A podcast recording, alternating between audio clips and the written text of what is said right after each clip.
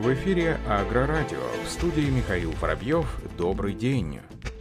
Комплексная модернизация Минского тракторного завода продолжает набирать обороты, об этом сообщил портал «Трактор Бел» со ссылкой на пресс-службу МТЗ. Такую позицию озвучил гендиректор МТЗ Виталий Вовк на итоговой конференции первичной профсоюзной организации. По его словам, коллективом предприятия разработана стратегия развития до 2030 года, которая предполагает существенное увеличение инвестиций в модернизацию производства. Сейчас завод находится в поиске ресурсов и партнеров для реализации реализации данной стратегии. Это прежде всего проект по строительству нового литейного завода, который предполагается построить за пределами Минска, отметил Виталий Вовк. По словам гендиректора, за период с 2018 по 2021 год включительно МТЗ инвестировала в основной капитал более 140 миллионов белорусских рублей или более 4 миллиардов российских по текущему курсу, что превышает плановые показатели. Начиная с 2018 года на производство поставлено на 78 единиц основного технологического оборудования, в том числе линии технологий, обрабатывающие центры и другие станки, в основном белорусского производства.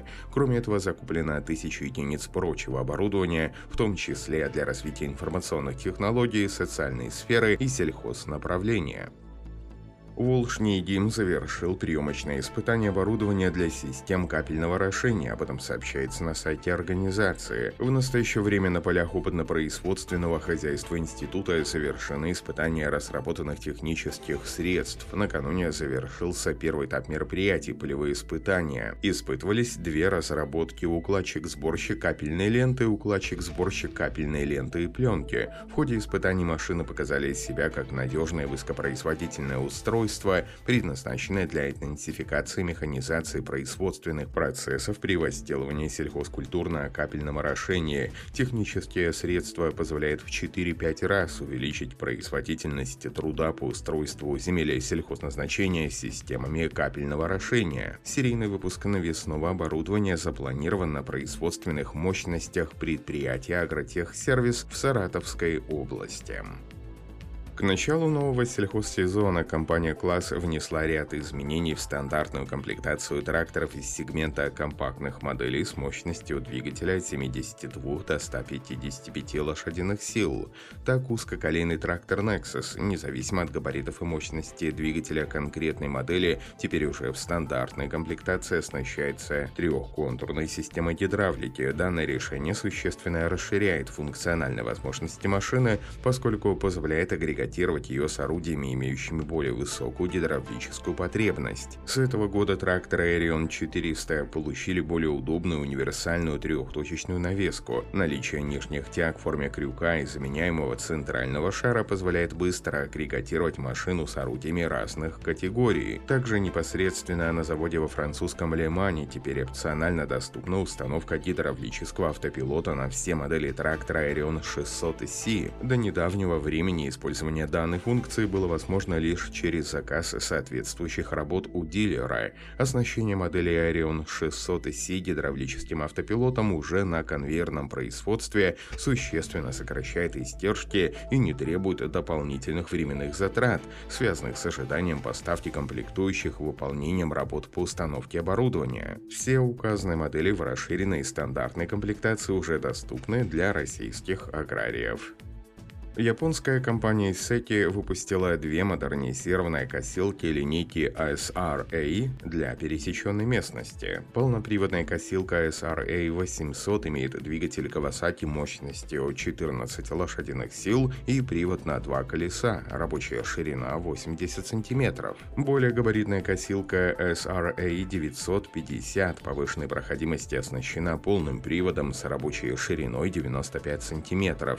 На нее установлен установлен двигатель Kawasaki мощностью 24 лошадиной силы. Кроме того, она имеет экономичный режим, в котором двигатель потребляет меньше топлива. По сравнению с предыдущими моделями, косилки имеют адаптированную систему подъема режущей деки. Также встроено новое кресло, которое обеспечит больше комфорта для оператора машины. Боковые панели сделаны из металла, а не из пластика. Серия Iseki SRA имеет гидростатический привод и подрессоренную переднюю переднюю ось, что повышает комфорт водителя. Вентилятор с режущей деки сдувает траву и пыль. По заявлению производителя, обновленные косилки появятся в продаже весной следующего года.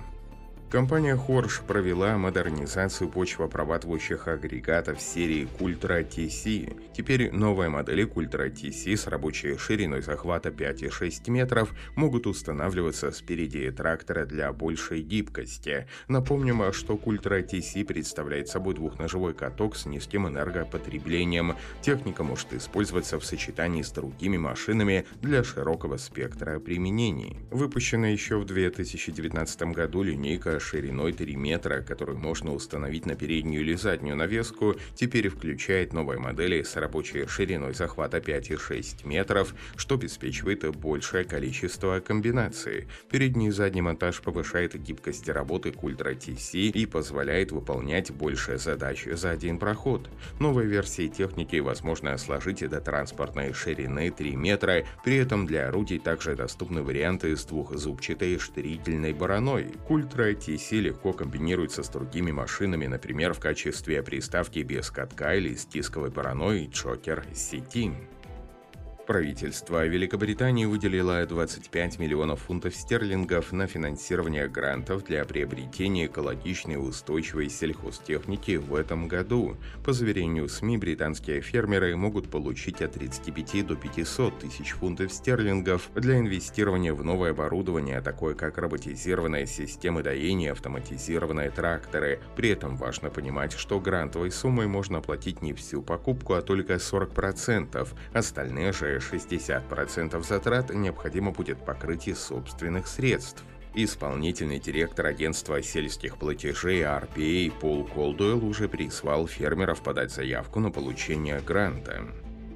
Компания Manitou объявила о двух главных целях, связанных с применением экологичных технологий и снижением углеродного следа. Среди главных задач бренда, во-первых, снизить прямые косвенные выбросы углекислого газа при реализации собственной производственной деятельности на 46%, а во-вторых, одновременно обеспечить снижение выбросов СО2, выпускаемыми машинами на 34% за каждый час их эксплуатации. Напомним, что после презентации в прошлом году новой программы корпорации корпоративной социальной ответственности Manitou Group рассказал о своих планах снижения выбросов оксида углерода до 2030 года.